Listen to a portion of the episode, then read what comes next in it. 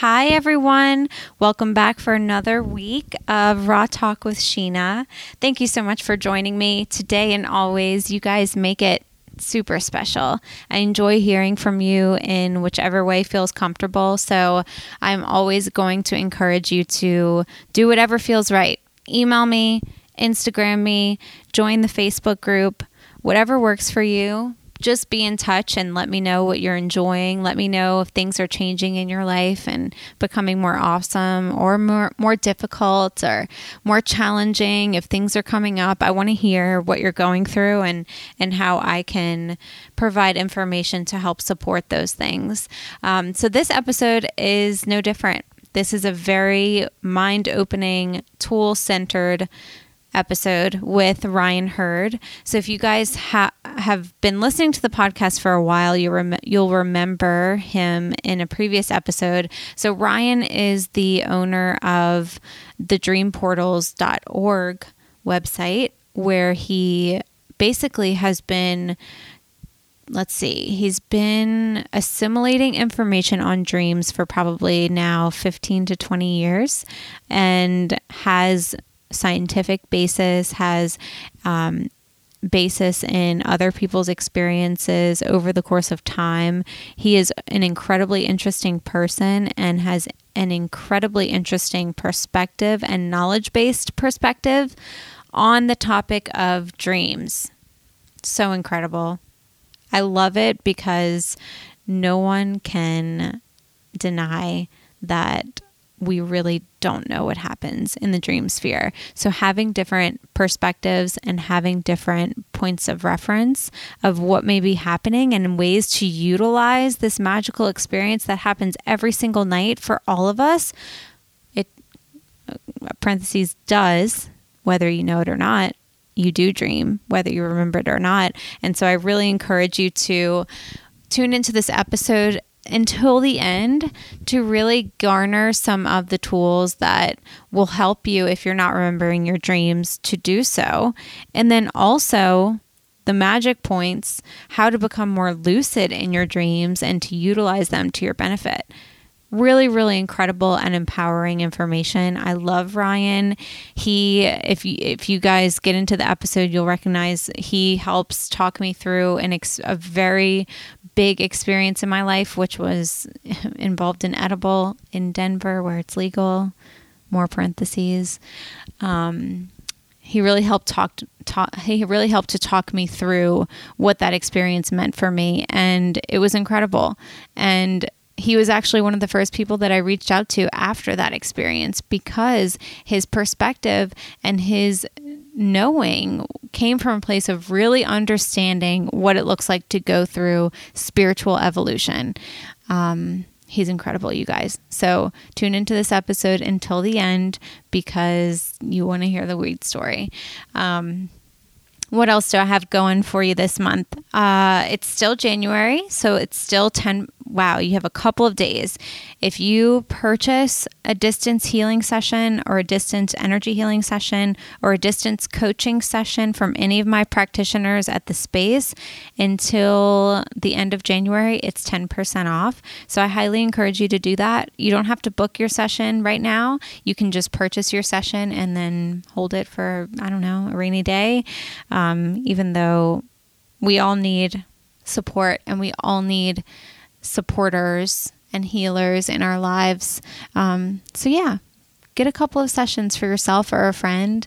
I think it's one of the best gifts that you can give someone is the opportunity to be inside of their own healing experience from a perspective of non-judgment and love and healing really special. A lot of these practitioners are very important in my own health journey and spiritual journey. And so I really look forward to hearing your experiences with them as well. Uh, let's see if I have anything else. Um, like I mentioned in the beginning of this intro, join the face private Facebook group. It's an incredible, amazing, positive, um, question based, experience based forum. It's turned into like this really amazing thing where I can't even believe what I'm seeing sometimes. There are tons of other people starting their podcasts and and writing books and starting blogs and just documenting that and talking about it and finding support with other basic witches and it's so beautiful and I love it so much. Um, there are also people in Australia who are Raw Talk listeners who are trying to meet up with one another.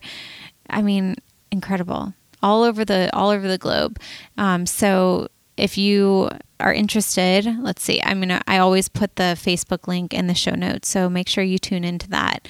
Um, if you are local to New Orleans, and even if you're not, if you're coming in for Mardi Gras or anything like that, um, February is Mardi Gras month in New Orleans. So um, let's see what's going on. We have a few um, parades that pass in front of Raw Republic, which makes it very interesting to run a business during. But afterwards, let's see the event that I have coming up this Saturday after Mardi Gras, which is I think February 17th, is I'm I'm doing the CBD oil event that I promised. So I was supposed to do it in November. It didn't happen. So I rescheduled it to February 17th, and that's taking place at the space. And we have CBD oil, chocolate butters, and hemp butters to sample. I'm going to let you guys try my favorite CBD oil, which is called Charlotte's Web, uh, which we sell at the space and also Raw Republic. A lot of you have been responding to my Instagram and saying that you're very interested in learning more about it. I'm I may do a live stream option for people in the Raw Talk group if you're interested in joining the event live stream, shoot me an email and I'll make sure to get you the link if we choose to do it that way as well. Um, so just email me at sheena at rawrepublicjuice.com. And I think that's it. So, yeah, as a little refresher, if you've never listened to this podcast before, um, it's just just me interviewing some really cool people. I own a juice bar and I own a wellness center. So if you've heard me refer to the space, the space is the wellness center above Raw Republic, which is the juice bar. And Raw Republic was the first organic cold pressed juice bar in New Orleans, Louisiana. In Louisiana, I think pretty much. Um, I did beat out a couple of the the other people, even though I wish there was a juice bar in every corner.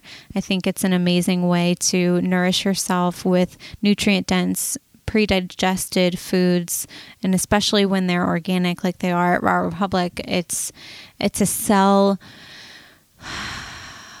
breath inspiration healing opportunity. It's everything and can be everything in just a small little package. It's wonderful. I love my juices um, so anyway, that that gives you kind of a little overview as to what to expect from um, from those two businesses and also from this podcast. This podcast was created because I was having the same conversations with my clients at the juice bar every single day. I could only get them so far in terms of their own transformation and healing with the juices.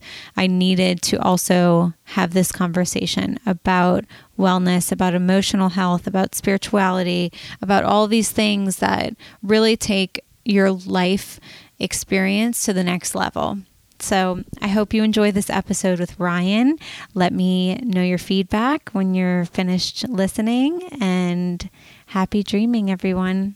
Have a great week. Bye. You're listening to a fresh new podcast on healing, spiritual development, nutrition, energy work, and sometimes aliens. From the owner of the celebrity acclaimed Raw Republic Juice Bar and Wellness Center in New Orleans, Louisiana, Sheena Manina. Yes, that's her real name. This is Raw Talk with Sheena.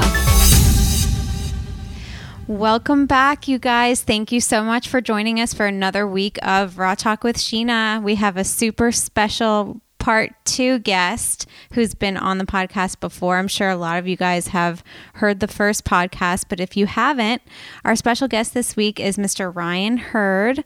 I call him the Dream Guru. Um, he doesn't necessarily associate with that term. I made it up for him, but um, I. He, of all the people in the world that talk about dreams, Ryan is my go to.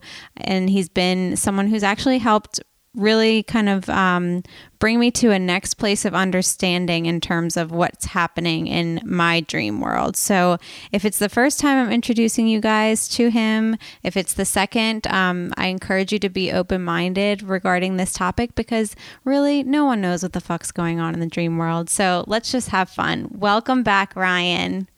Hey, thanks for having me. And didn't didn't we decide that I was the dream warlock instead? You wanted to be the warlock.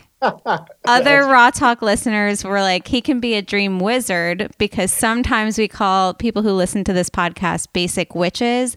So they wanted to call you a dream wizard. Let's go with dream wizard. I like that. Okay. I like that better than guru. Okay, we'll go with that. So, Ryan, give us an update on what's been going on with you since the last time we talked in terms of any discoveries or any um, interesting dreams on your part. Ah, good question. I, I had a, a pretty big dream not too long ago uh, in which I came in contact with some animal figures, really uh, impactful animal figures. And I'm really just was just pleased to meet them again. You know, a, a white wolf and some deer. And it felt very ancestral. It was very cool. Interesting. Uh, I've been I've been working with that dream. I have a dream group um, that I meet with online, and we we work each other's dreams in different ways. And uh, so, kind of been sitting with that, and uh, that's been that's been good. And other otherwise, I'm um, I'm in full you know like winter kind of bear mode basically. So I'm doing my online teaching with uh, JFK University, and I'm also doing my own classes at you know my Dream Studies Academy very cool. Um, I've never really associated myself in a dream with an animal. So I think that's very interesting. Like, are you communicating with the animals telepathically?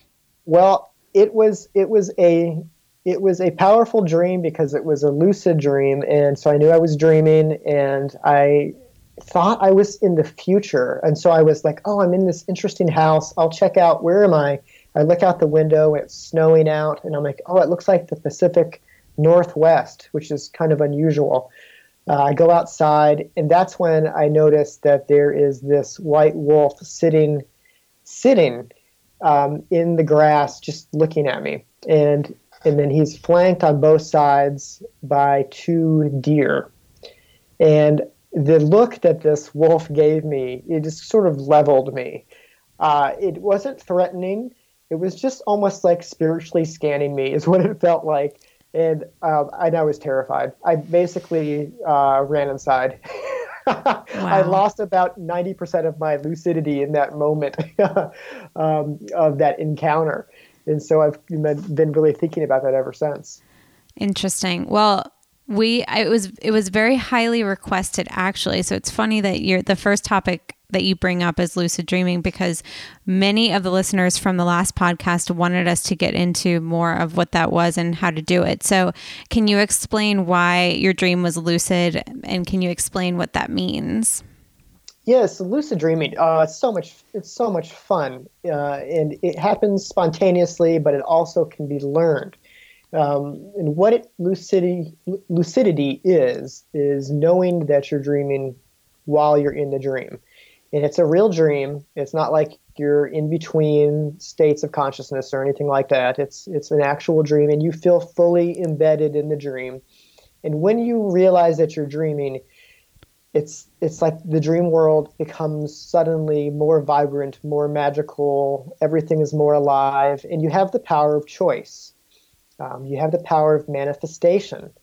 You can take a different path you can make a different choice. You can fly. You know you can fulfill things that you thought about oh i'd like to do this from waking life if you can remember wow. those intentions. Or you can go with the flow with where the dream is coming from and uh, basically continue the theme as it presents itself. It's a very dynamic process that i've been engaged in for decades and my relationship to it continues to evolve uh, you know, throughout the years. Does it actually encourage more remembering after when you wake up if it's more lucid? Right. Well, it's it is a feedback system. So if you're wanting to have lucid dreams, you have to have pretty decent dream recall in from the get go. You know, and I mean, just if you can remember essentially, you know, four or five dreams a week, you know, or one more or less solid dream, you know, every morning, that's a good place to start doing the various lucid dreaming practices um, to to help kind of kindle that ability. Uh, and it is a natural ability. It's some it's easier for some people more than others for whatever reason. But um, it is something that is very natural. And you know, there used to be these arguments about how it was unnatural or it's not really dreaming or you're getting in the way of the dream. But because mm. it happens spontaneously and it happens to children, I mean, it happened to me as a child. You know, I just can't think that children are dreaming wrong. I just, I, I completely agree with that. And and it's interesting because you know the what actually started my interaction with my dreams about 2 years ago was someone teaching about lucid dreaming and saying the first step in learning how to be lucid in your dreams is to begin remembering them. So do you do you recognize that as being true? If you're kind of if you're wanting to experience this, step number one is you have to start um, placing an intention to remember your dream, um, writing down your dream in the morning, recording it in some way. Is that is that kind of how you teach people? Absolutely. And in fact, it, you know, having good dream recall is the number one predictor of success. Okay. So, starting with that, we're, you know, and, and it's so interesting because you wouldn't think that just placing an intention to remember your dream would actually work. Like why why does that work? Why does it it doesn't make sense, really. I'm not sure. Why why does that work? Let's start there. Yeah, well, so, you know, we are an anomaly in Western culture that we forget our dreams. And so we think it's normal that we have these psychedelic experiences every night where we become different people and, and do crazy things, and then we wake up in the morning like nothing ever happened. But if you look at almost any other culture throughout the world, um, especially nature based cultures, you know, mm-hmm. and historically, of course, uh, anthropologically, dreaming is is um, part of the fabric of life. And so it's really us that are the anomaly.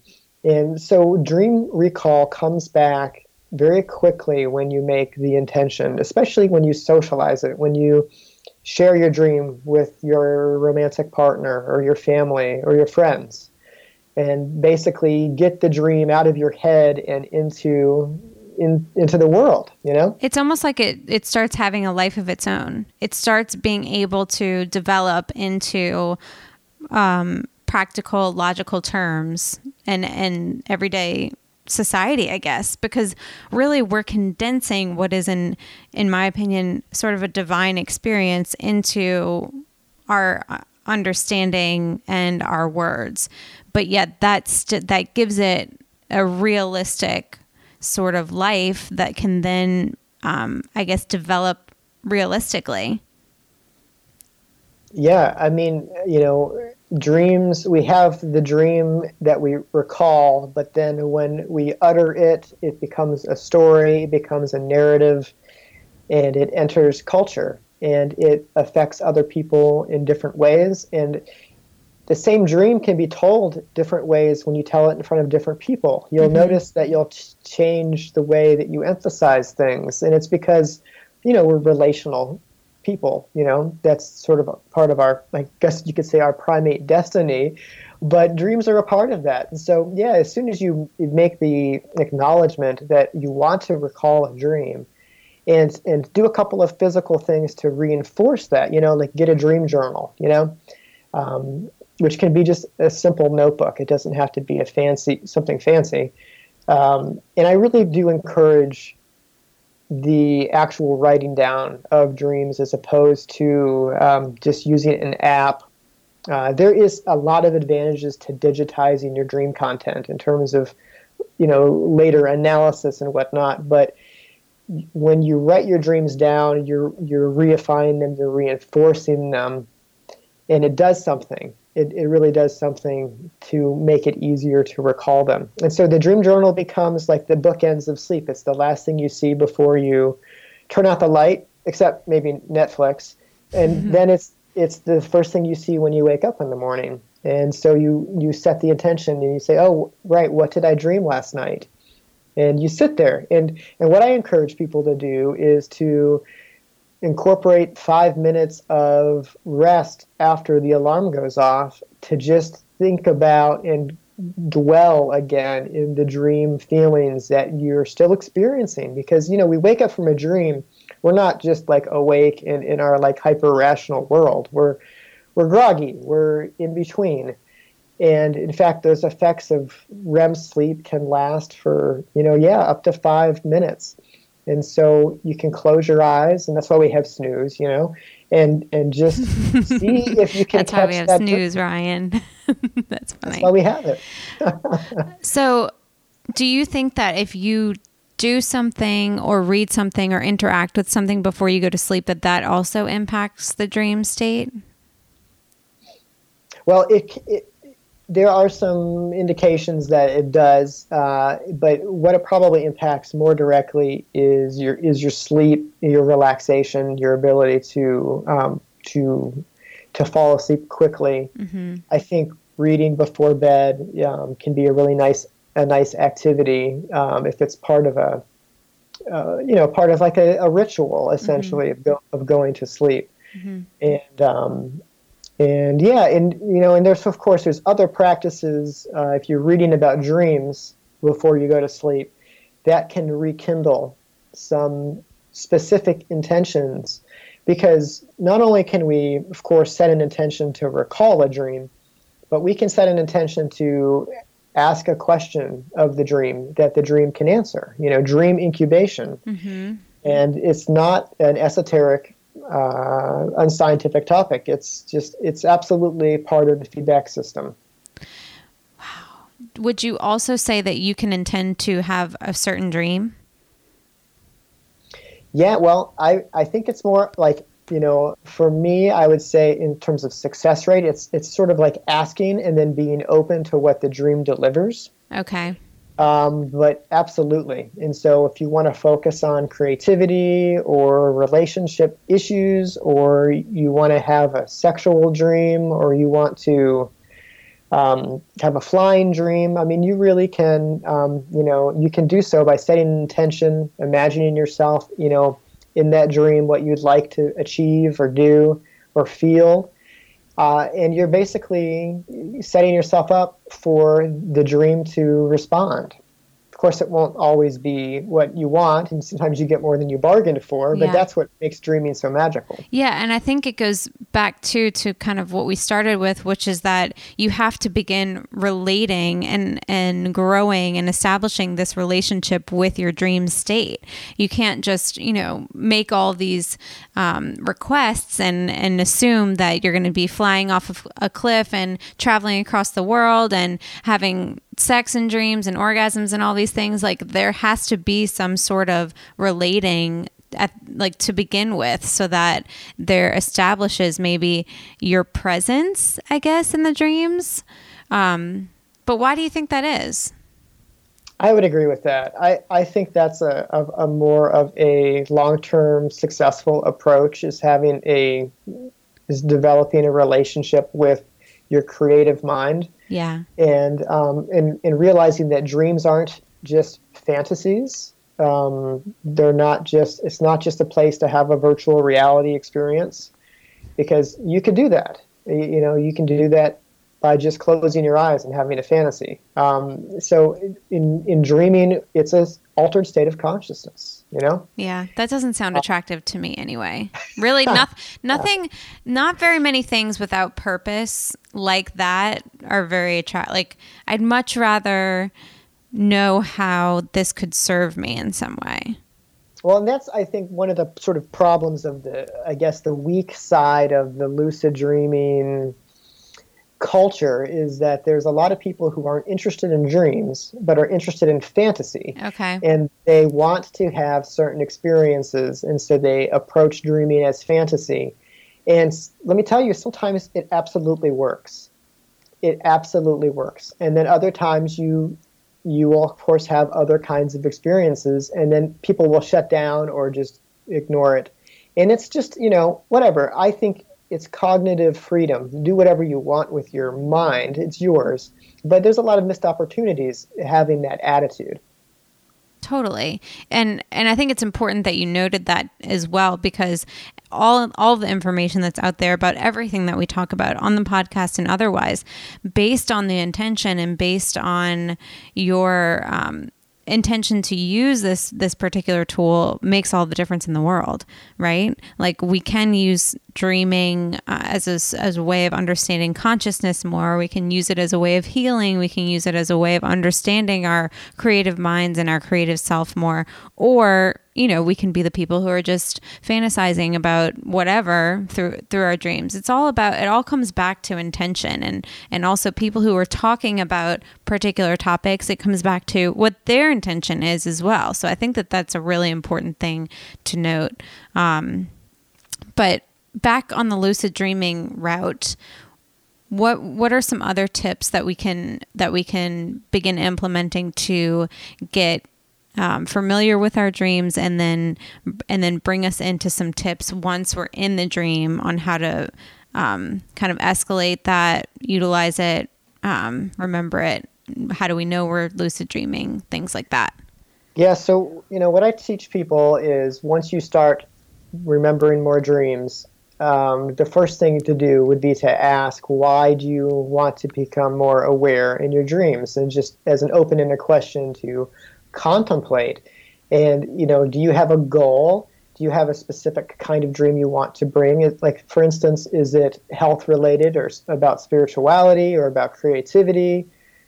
I mean, some people even use lucid dreaming for performance goals. Um, you know, athletes in order to focus, um, to to you know, and there's some interesting evidence that that like, for instance, gymnastics, uh, you know, uh, professionals will practice their routines in lucid dreams and their performance improves afterwards. Uh, and so, rock climbing, you know, all these kind of like really focused, consciousness related, you know, events in which you have a lot going on with your body and you're syncing up, you know, lucid dreaming could help with that. And so, there's no right way to do it or one right intention to have or anything like that. So it's just to understand, okay, where in general am I coming from? Um, and once that you have an intention in mind, um, there's a couple of practices. And, you know, in the lucid dreaming world, let me tell you, it gets really culty pretty quick in terms of I can imagine. These, yeah, it's very ritualistic. Mm-hmm. Um, and it's very you know and some of this stuff i think is unfounded and, and maybe like kind of like placebo type stuff. And so but what there's good evidence for in terms of um, i'd say clinical studies as well as uh, just lots and lots of thousands of dreamers saying that it's worked for them. Number one would be to start doing reality checks during the day which is where you take a moment and ask yourself am I dreaming right now? And actually contemplate it and don't brush it off, you know? And when you do so, you have to then find a way to determine that you are awake and not in a dream. And this is where it gets interesting because you can't just look around at your setting and, and be like, oh, yeah, this is, I'm totally at home now and this is my living room, so I'm awake, because that's not going to work. It's not going to cut it because you could then have the same question come up in a dream and you would just blow the question off again. Mm-hmm. What the you know what these reality checks do is they create cognitive habits, and it's the same creative mind, dreaming and awake. And so once you make a cognitive habit of asking a question, a deep kind of existential question like this, taking a moment, am I aware of my surroundings right now? Am I dreaming right now? It's going to happen in your dream world, you know, as a after effect within a couple of weeks, within a week, often. Sometimes so, within so a, there, a day. so it will cross your mind while you're dreaming. Am I dreaming? Is that what you're saying? Yeah, you'll ask the same question. While you're in essentially a hyper aroused dream Mm-hmm. that's uh, you know similar to waking consciousness. And so you've got to have a couple of methods of determining that you are either awake or, or, or dreaming. And a couple of ones that work really well are uh, holding your nose and then trying to breathe because if you're in a dream you'll still be able to breathe through your nose even though you've you've closed your nostrils it's a very strange effect This is crazy. This is Yeah. so so smart. Okay. it, and it sounds it's it kind of sounds like you're testing yourself for psychosis you know what i'm saying um, but you know not to worry these kind of practices don't bleed over they don't make anybody psychotic um, or you know start to wonder about reality it'll in a philosophical sense yes you know but not in a clinical sense. So in, in another practice is to is to look at text uh, you know words on a screen uh, book titles and then look away for a moment and then look back. Often in dreams and not 100% but often text will change if you, you look at it and look away because it sort of just moves about. It's not very stable as they say so you know those are two you know dream uh, reality checks that you can do and so you you're asking yourself um, you know I'd say 10 times a day for you know and try the practice for you know like a week like a monday through friday um, with full intention and Wait, and then also this is another way is the token, right?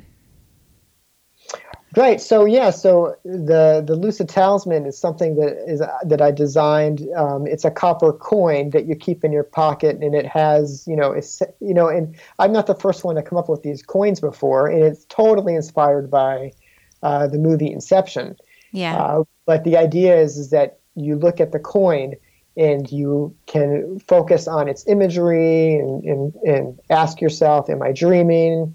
And then sort of notice if there's any irregularities, if, if it shifts, if it moves. and one side says does one side say I'm awake? One side asks, am I dreaming? And one side asks, am I awake? Okay. Okay. So do you have to look at the same t- side every time? Well, you know, I think it's up to everyone to, to make their own practice with it. And what I'm hearing from people who, who have used it is that the is that the, the the token, you know, the talisman does show up. It shows up in their dreams. Um, and they'll be just having a dream, and suddenly the talisman will be in front of their face, and they'll be like, "Oh!" and they'll have a, a thought, "Am I dreaming?" And then they'll say, "This is a dream," you know. Okay. Um, I, one person told me she was in a dream looking in the mirror and she opened her mouth and the talisman was in her mouth. Weird. And she pulled it out of her mouth and she realized she was dreaming. Weird. So, so that's an example of how you can take something from waking life that's bizarre and incept it into your dream content and then use that bizarre element to further spur you on to Okay. thinking. okay. So once it's established in the dream, yes, I'm dreaming. Then what? Right. Then what? then what starts happening? You start because I think that I've rec- I think I've come to the point of recognition. Yes, I'm dreaming, but I don't do much with it after that point. Maybe because I haven't placed an intention for the lucid dream, or maybe I just don't know what to do, what I want to do. Um, I think that's definitely reflective of my reality. You know, something that I work a lot with internally is what do I want? What am I trying to create? And so that I think is mirrored in in the dream world. Yeah, you know, if if you don't have a intention and basically don't seize the moment, uh, a, a normal you'll kind of fall back into your normal dream consciousness pretty quickly, uh, and that's um, that's very typical. And um, and so often for beginners, you know, they often will have that problem, or the other problem will be is that you become so excited because you realize You wake that you're dreaming, and you just you wake up and, and so you just like basically emotionally just like freak out and then you wake up yeah, I can see that for sure. So, so yeah so there's like you know the need to stabilize your emotions is something that the lucid dreamers talk about um, about how to basically do a calming, you know, I suggest a calming breath, just like I would in waking life, to try to formulate a relaxation response. Um, or, you know, focus on an image or start moving your body like i'm and, and keep repeating to yourself I'm, this is a dream you know as you're walking down the street in this dream road um, and in these first lucid dreams are amazing because the, the, it's just very difficult to describe in words how powerful it is to realize you are in a in a dream world. Um, and that everything you know is not physical reality but in this other mythical you know imaginative space Yes. So I'm getting a pen to write things down because this is like already turning into a third podcast um, because I have so many questions always. But so what was coming to mind for me was okay, what the last time we spoke, we were talking about actually a place beyond the lucid dream. So we were we were talking about like establishing the lucidity of the dream, establishing um, that you are in control and can make decisions and do things. And then you suggested walking through a wall. Remember that? Right. Yeah. So, so where does the lucidity for you go after that point?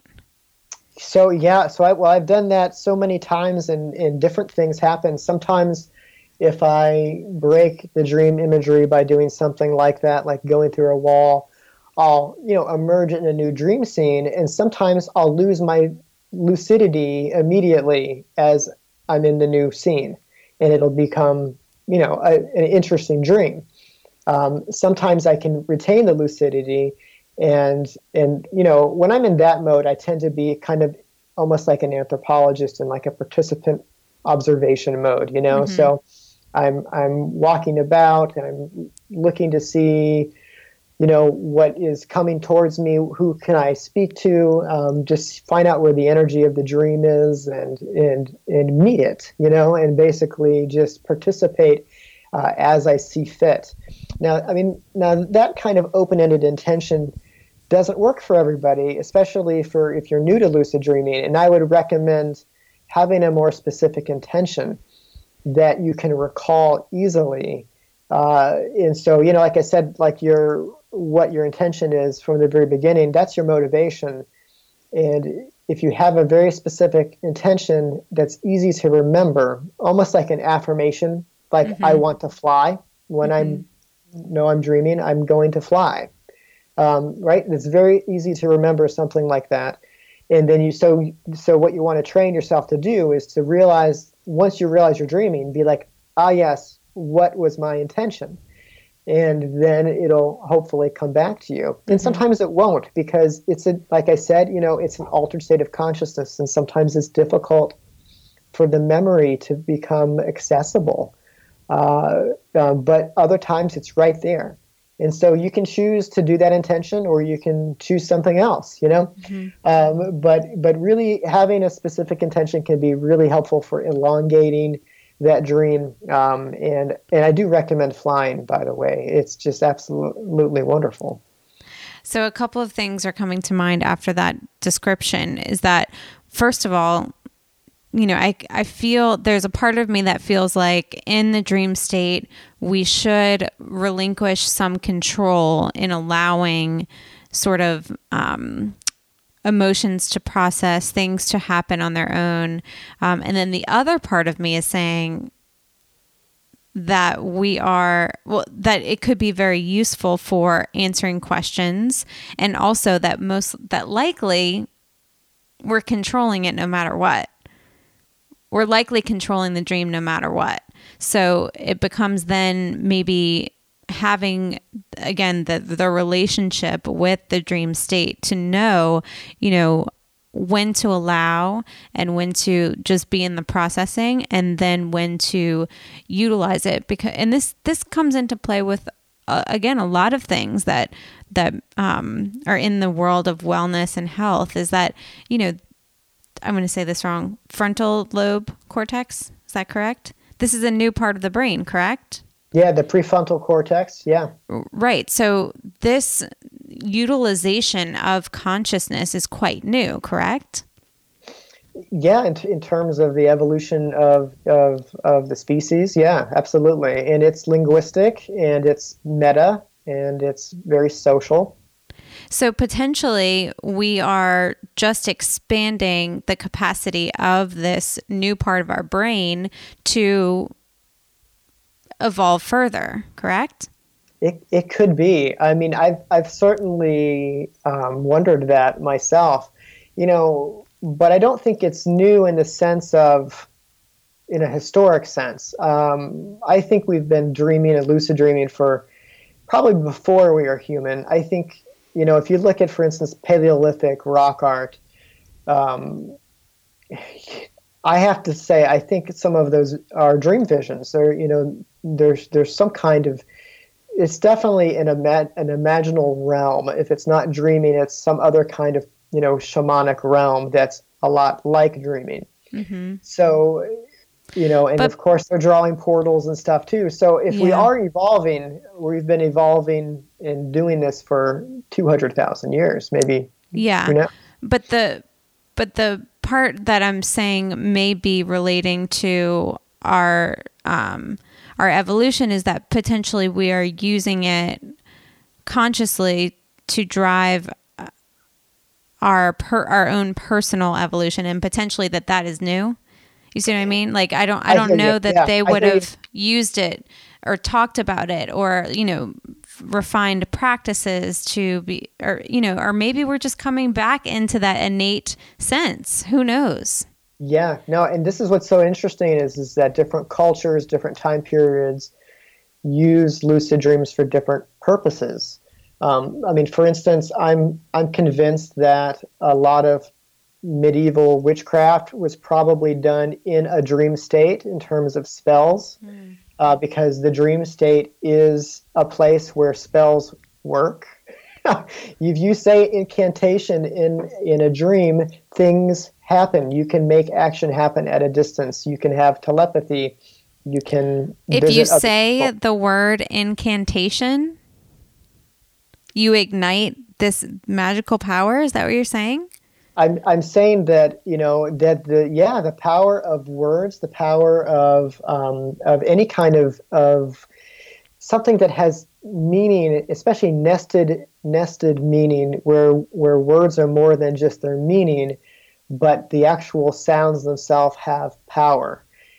In a dream, these things come out. And so I think the dream world is a place where where we do magic. And I think that's historically was probably where some of this stuff happened. There's been a lot of talk. Well, there's also psychedelia, you know, different kinds of, um, you know, uh, inebriants and whatnot in the medieval times, which is true um, and also dreaming. And it's a lost art, right? Um, shamanism, lost art, same kind of thing. And then here we are in the modern world, and we have a, an individualistic sense of identity, and we're interested in our individual health and healing, which is different than the communal sense of identity that humans have had, you know, in the past. Mm-hmm. Excuse me. So, so, and, and there's nothing wrong with that. It's it's a different way of being. Um, and so, yeah, we our individual evolution in terms of, I would say, emotional growth, um, spiritual growth, totally can be mapped through lucid dreaming, and and and you can enter into transcendence states as well. So there's a lot to say about that, and and all the while there's everything that you don't intend because you're not just going to be in control of a dream. You might be in control of it of an intention, but then the dream has a feedback. The dream has a response, and sometimes with that will come some shadow, will come some some repressed or unconscious or disturbing elements that have to be acknowledged mm-hmm. and worked and that's the, that's the kind of the alchemy aspect of lucid dreaming. Uh, that's not very popular um, because because it hurts and sometimes it's ugly, but that will probably get you farther than anything else. Okay, so this is going to deviate our topic a little bit, but it's also related. And this, I mean, this this part has to come up because I've kind of been alluding to it for the p- past few episodes in saying that I had a very transformational experience the last time I went to Colorado and I ate an edible. And I reached out to you afterwards because I was like, oh my God. And so let me start from the beginning. Um, this was at a time where a lot of transitional things were happening in my life. And it was kind of for the first time that I had been opening up about my emotions and um, talking with my partner more authentically and, and openly. Um, I was talking with a, a coach regularly. I was I was really just recognizing that I'd had some underlying emotion that um, I didn't have an outlet for. And at the same time, that was not coming through in my dreams. It was, it was, you know, I think I remember telling you like there was some boredom in my dreams and, and things like that. There, it wasn't, um, there was no processing. However, once that cage started opening up in my reality and I started being authentic and open in you know my awake state let me say not so much reality. Awake state. Um, it's as though like the the the floodgates were open. And when I went to Denver and I ate that edible, which by the way, be warned people, because I had the smallest dosage possible, okay, and was unlike anyone else around me who had eaten, you know, like 10 times as much as can, can be very potent, especially for sensitive people. Side note. But what took place for me was something that very much felt and seemed like this lucid dreaming state. It felt as though I was in a dream. Okay. So that was part number one.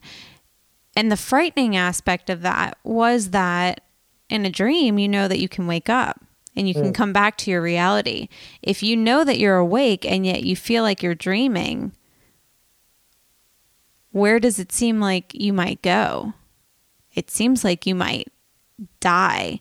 But at the same time, and this is my experience again, at the same time, what it also felt like was that I I knew and had an understanding of kind of what the soul experience was outside of the physical body. Mm. So I guess in some ways you could say that that's a dream state, or you could say that it's a death state. I'm not really sure. Um, at the same time, some of these big programs and some of these big um, life realizations started coming up. And the reason why I bring it up is because, again, this whole experience felt like a dream, and it and it felt like the information that was being portrayed to me was also available in a dream state. I felt like it was a really big messaging, and um, and for the for the next probably week, it it also every, like every day I was checking in. Am I dreaming? Am I am I awake? Like it was unclear, and um, I just felt like you had a really you had an understanding of what I was describing, and so I want to hear about it from your perspective. Well, I mean, it sounds to me like a very powerful, potent experience that I, I think you're lucky that you were able to sit back on a couch and you had some good friends nearby. so true. So you know, true. And, uh, and which is like uh, basically, I mean, it sounds like almost like a true blown psychedelic experience, not just not just an inebriation. And you know, the difference being that your attitude changed to that of it is a sacrament. Right. Um, and I'm being shown a new level of reality and you're questioning you know you have existential questions you know uh, who am i what is this and what, what's happening to me and it, and it sounds it sounds exactly. very overwhelming and and yeah yeah so cannabis can be absolutely it can have that level of intensity to it um, which is why it's nice to um, to to uh, to have a, a circle of friends in, in order to um, to hold that space. Uh, and and so just like any kind of um, you know something like ayahuasca um, or or mushrooms um, or even if you're doing like holotropic breath work, which is a you know the same it, it can induce very psychedelic feelings without yes i've done that before any, mm-hmm. you know so there's the experience itself and then afterwards there's this period of integration where you where you try to remember what happened and and you're reformulating your sense of self which may have been either shaken or utterly destroyed. Uh, and uh, that's that's a very healthy but often i think people don't do that step people don't do the integrative step people just look for their next peak experience. People you know want to to feel high again uh, or, or want to just you know forget again. But but what you're talking about and the sort of respect that you have for what happened to you sounds very much like yeah like a sacrament. Right. Uh, and and like a big dream like an experience that you'll remember for a long time. Um, so I mean, it's very it's very cool. Yeah, I mean, it was not something that I could have pushed to the side because energetically and physically I was so changed and so different. I could not interact in my normal routine as I once had. And for a period of time after that, you know, um, I read a book about death, which like doesn't normally interest me, but it was about cremation and mortuary and um, random things like that. It was called Smoke Gets in Your Eyes. I don't know if you've heard of it. Have you yeah. heard of it? Yeah, I haven't read it, but I've heard of it. So, I mean, in that book, just like tossed itself into my hands because I didn't buy it. It was, I mean, you know, it was random, but that's not something that I would ever read and and the experiences that I felt during that week after it, it was unavoidable I could not just go back into like okay you know it was a big sort of thing and still weighing heavy on it was like something inside of me died mm. and that experience allowed that to take place. And the reason, too, why I bring it up with you is because I feel like that experience is so related to what is possible in the dream state and in the dream world. And and potentially can happen to that extent if we um, if we give it that as you're saying like sort of sacramental um, homage i guess. Yeah yeah. I mean so a, a helpful framework for these kind of impactful experiences is the idea of spiritual emergence uh, you know, and so in which there's an, you know, something is erupting from inside that shifts the way that we see ourselves, our self identity, as well as the way we interact with the world, and maybe even how like the rules of the world, the universe work. And and we know it's spiritual emergence when it's not just a peak experience, but it's a peak experience that lingers, that we think about, we continue to contemplate it. Um, it keeps coming back um, and we don't feel the same again. It has these these these lasting effects. So it can happen spontaneously. It can happen, you know, with um, with drug use, and sometimes when it's not pleasant, uh, and it's not the container isn't good. Um, it's it's an emergency, and they call that spiritual emergency. Uh, and it's it's essentially like you you know need to find a way to um, to integrate what happened to re create that sense of self. And this could be something that can take months or, or, or years in, in a way. But it shifts us, right? Because it's sort of like the crack in the dam mm-hmm. and uh, the default way of being. We, you know, we wake up in a sense from, oh, I've been living my life kind of in this small way and mm-hmm. now I'm mm-hmm. seeing bigger patterns and you can't go back. You're you're describing this so beautifully you're i mean exactly every single thing that you're saying is exactly what i'm remembering as that experience because it and it was not comfortable let me like reiterate that that it was not i mean it was very scary while it was happening and and afterwards it was scary because there was a questioning as to whether or not I would ever feel like who I've identified as myself again. And from the back end of it, now I'm seeing that the loss of that is the benefit, right? That identity yeah. that has what I that has the power that I've seen to be able to kind of strip me of those things that were not not working for me anymore. I feel like a more authentic representation of myself now. I feel um, like I'm hiding less. Like um, I feel more okay with whatever happens around me. A lot of things have changed. Um, mm. But I, but like you were saying, I can't deny that during the process, it was not easy. I mean, like it was right. like I was definitely reaching out to everyone that I knew, um, just quietly, like you know, am I gonna be okay? Am I gonna be who am I going to be someone again? Like in in my mind am I going to have that connection again? And and the connection is stronger than ever is, is kind of what I'm trying to state. And um and I'd been really excited to talk to you about this experience because it, it just seems so connected. It seems so connected that the way that we can utilize dreams can can be this transformational experience for us. Um, is there any is there any other part of the dream state outside of lucid dreaming that you feel like has provided an experience like that?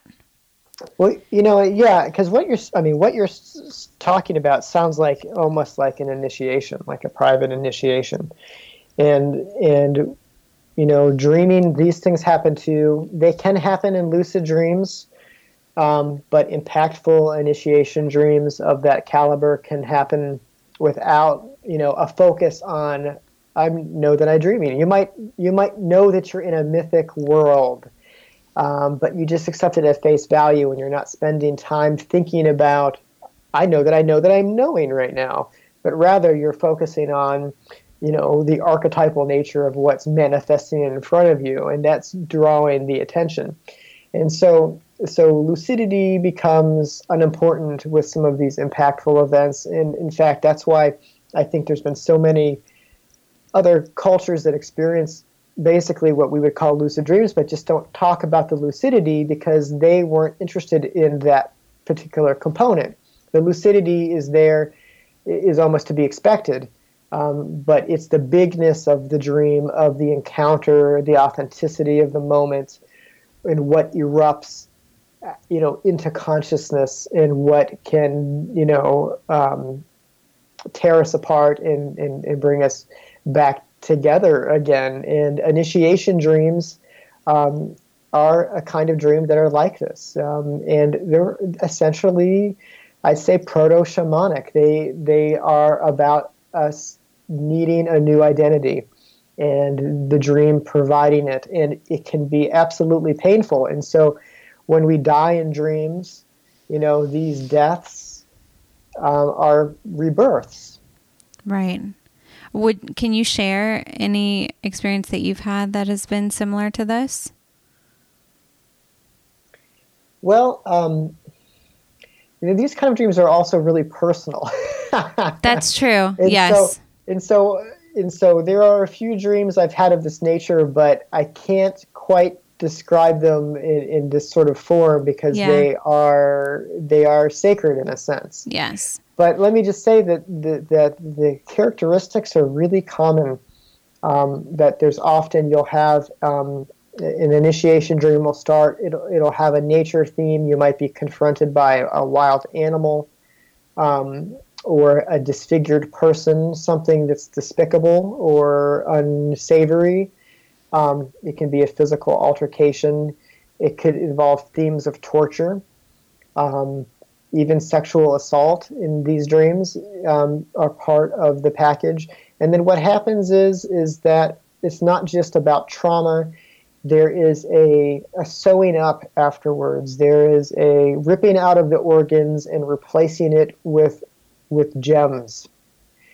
or cold, clean air or right you know so there's sort of a repackaging that happens in the dream mm-hmm. and so we're not just ripped apart we're put back together again mm-hmm. uh, and and and it's the metaphors are different kind of for everybody um, okay. but but that's the theme and and so these happen spontaneously um, and they might only happen once in your life but they happen at impactful times when you know we need a, new way of being in the yeah. world. And and so you know these figures show up and they're tricky. They don't they're not like these exalted gods on high as you'd expect. They they they come in in, in other unexpected forms. Yeah. So it's very interesting you know that that entire theme uh, that, that transformative aspect of dreaming. It seems like it seems like it it goes back again to the uh, intention of being a conscious person, being a conscious being, um, being an open minded person, being an open minded being. Um, and then you say something like, this can happen randomly, which then makes me think, might there be something out there that wants this for us as well? even if we're not, you know, potentially putting in the work or efforting to have these experiences. What are your thoughts on that? Yeah, well, you know, I think I'd have to um, go back to what Carl Jung said about these experiences. You know, the great, you know, psychologist, and he dealt a lot with these archetypal themes and really explored his own world of dreams and visions, almost to the point of madness. Um, and he came back and and and his theory, you know, which is very similar to the ideas of self-actualization, you know, that you know the transpersonalists talk about, like Abraham Maslow. He had this idea about he called it individuation, but it basically is is that we all it's it's baked in that we are going to evolve into you know more sort of purified beings throughout our lifespan. That's just that's human development. You know, we're not just going to you know health isn't just the absence of sickness. You know, it's we move into wellness, we move into wholeness, and we do it automatically. And whether or not we're paying attention, it's going to happen. But if you do some of these practices, if you do this work, you can help the work. You mm-hmm. can assist and basically be a midwife to the practice um, that is already happening. And so we don't have to worry about, you know, is it going to happen? Because it is, it's happening. Right. you know, but, and we can, of course, get in our own way. Um, there's no doubt about that. Um, but by doing dream work, you know, um, you know, taking sacrament um, um, ceremony, um, just uh, you know, spending time in nature, right? All these things that just um, can um, profoundly change us. They just it, it can accelerate the process. Yeah. Oh, this is so good. Oh, it's so good, Ryan. I love it so much. I'm going to ask you just so that we don't have to go into. Um, I mean, it's just it's what you just stated and everything that we just talked about is such a good closure to this conversation because it's so big that it needs to settle in and it needs to um, be integrated into the listeners' energy fields and spiritual hearts so that they can find a way to begin interacting with themselves a little bit deeper. Um, there's almost nothing else that you can say about it. I think it's just, it's major. Um, until the next podcast, okay? Um, but like I said from the beginning, I'm gonna I'm gonna check and see um, if we have any Instagram questions for you before we we head right. out. Okay. Um, okay. So Kelsey Sporange wants to know on Instagram what would cause someone to have lots of bad dreams, not full on nightmares, but just dreams where something bad happens every night. I read online it could be stress related, but I'm curious. Anything I can do to make it stop? Sage my bed. Question mark. Yeah, so well, you know, dreams are mostly bad.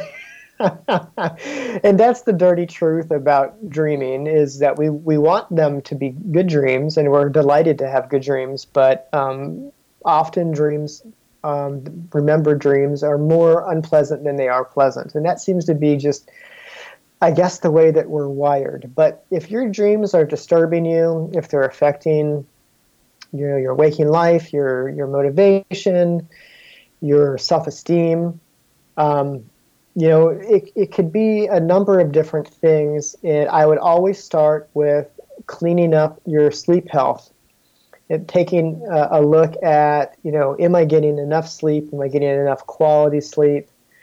Um, you know, am I taking care of myself in that way? And then looking at relaxation strategies. Am I taking care of myself in this way? Am I, you know, um, able to relax before bed? Am I able to get outside and take a walk every so often um, and exercise and right? And so it's kind of like dietary, holistic health type aspects, you know. And you can sort of move through your life and your relationship in that way. And and the only time it's ever dangerous is if, if you're waking up from nightmares, um, you know, like two or three weeks in a row, and it's just constant nightmares that could be a signal to to see a medical practitioner.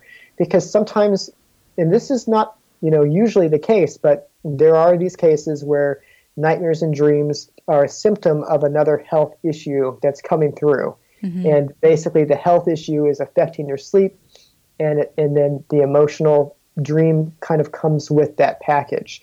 Um, and so that's sort of the last piece there. Yeah that makes a lot of sense. I like that answer um, okay, Vital Treasures wants to know what do recurring dreams mean? Is it the recurring feeling or emotions of the dream that is what matters, or is it the actual content and story? Are dreams literal in this way?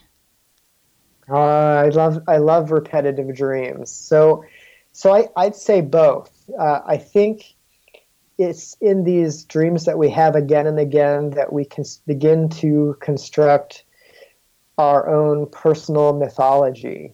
You know, we begin to see the stories that we're playing out because the dreams might be pretty identical, but they're a little different every time. They're variations on a theme, right? And so that variation is um, is a myth that's playing out in our life, and and we can ask ourselves, well, why am I always late to class anyway? you know, what is that about? Mm-hmm. Uh, um, um, why are my teeth always falling out? Um, you know, something we discussed last time. Yeah. But um, but yeah, these repetitive dreams can are are kind of windows to the soul in in that sense, and and they they tag at you know they tug at rather.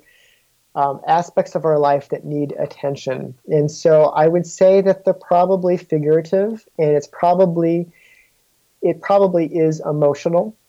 Um, you know, at the root of it because dreaming is an emotional visual language. Um, so see if you can find those feelings in these repetitive dreams and then see if you can isolate and name that feeling.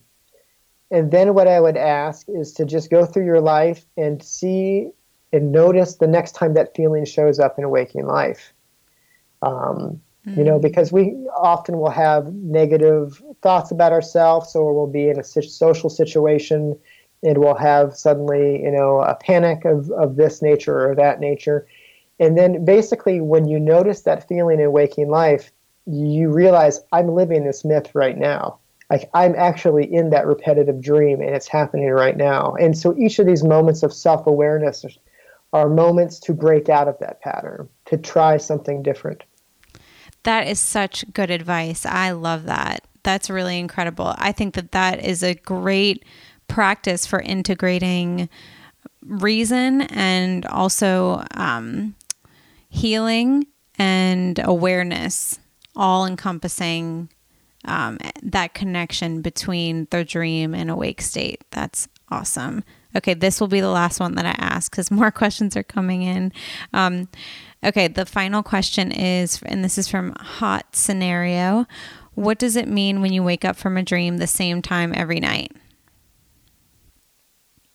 Uh, well, you know, it, I don't know if it's the same dream at the same time mm-hmm. every night, but if it's just you're waking up at a certain time of night with the memory of a dream, um, this is just you know a sleep cycle. So you know we tend to think of sleep as consolidated into this like chunk of time where we lay down and die, and eight, eight or ten hours goes yeah. by. But that's not really the case, right? We go through this journey, and uh, and if you notice that you're waking up uh, at a specific time with a dream, you know it can be a really great opportunity to set an intention for your next dream. So if you're waking up with a dream, what's your intention? What would you like to dream next? You know, put that intention back in your mind, roll back over and go back to sleep and hopefully you'll slip back into that dream world with this with this new way of thinking. Yeah, um, that's a really, really good idea because sometimes you're inspired to get up out of bed. And sometimes I, I know that I have a lot of experience with waking up in the middle of the night. And I've done some research. There are particular organs that detoxify at different times of night. So sometimes it does relate for me. You know, it's like the liver time, especially if I'm taking a supplement to detoxify the liver. Sometimes I'll notice I'll wake up at that same kind of liver time every night. Um, but I still always need a practice to get back to sleep. So thinking about that's great, especially if that person's connecting to their dream to um, to think about what they want to dream about next would probably be helpful in getting back to sleep. Um, okay, I'm just going to ask one more just because it, it's relating to the, the topic at hand that we were talking about for most of the, the podcast. And that was how do you lucid dream without losing deep sleep? And that's from Courtney Myers. Oh, well, there's no concern there at all because uh, lucid dreaming, I mean, it, it happens probably in REM sleep most of the time, which is that active part of dream sleep. And deep sleep happens in the first part of the night. Uh, and most of our REM, especially our long REM sessions where lucid dreams most likely happen, are in the morning. You know, so say you're going to bed at 10 p.m. Um, you're going to have the best chance of lucid dreaming really like five hours after that you know so three or four in the morning is when we start getting these long rem sessions um, where the brain's also more active you know and the, um, the frontal lobe is also you know there's a lot more going on in the prefrontal cortex uh, as you know morning approaches. So it's not a conflict. Um, you don't lose sleep for lucid dreaming. The only time you'll lose sleep is if you're waking up in the middle of the night to say do a to do a practice for instance, to, you know, which are effective, you know, where you wake up, say you're waking up naturally at three in the morning with a remembered dream, you can stay awake for an hour, uh, do some meditation, reading about dreams, uh, working on your dream journal, and then go back to sleep with your intention. You'll slip probably back into light sleep or REM, and your chance of going lucid is very high at that point. So you lost an hour in that case, right? So maybe only do these practices if you know you've got the day the day off or the morning off and you can sleep in. But it, it's not it doesn't affect sleep quality in any other way. So wonderful. Ryan, you're so amazing. You're so smart. You're so inspiring and you're so you're so helpful for so many people. You you put out amazing heart-centered content and I'm very, very grateful and honored to be able to speak with you every time that I get to. And I, I want you to know that from my heart. And I also want our Raw Talk Basic Witches, Wizards, Dream Wizards, everyone out there to interact with you in whichever way um, feels right. So email you, visit your blog, um, order a talisman. I still need to get mine, but I really want one, especially now that I know that it's copper. Um, and then you're mostly active on Facebook, right, Ryan? On that's the Dream right. Studies portal um, site. That's that's right. Okay, so we'll link we'll link that page too as well. And then um, you guys who have who are still sending questions, we I will log them, and hopefully we can have Ryan on again to um, answer another big dream topic for Dream Wizard Part Three. Thank right. you so much, Ryan. Yeah, thanks for having me. And I loved all the great questions. It's really nice to, to hear from your audience. Yes, they're awesome. We'll hear from them again. I hope you have a good night's sleep, everyone. Thank you again, Ryan, and I'll talk to you soon. Uh, dream well.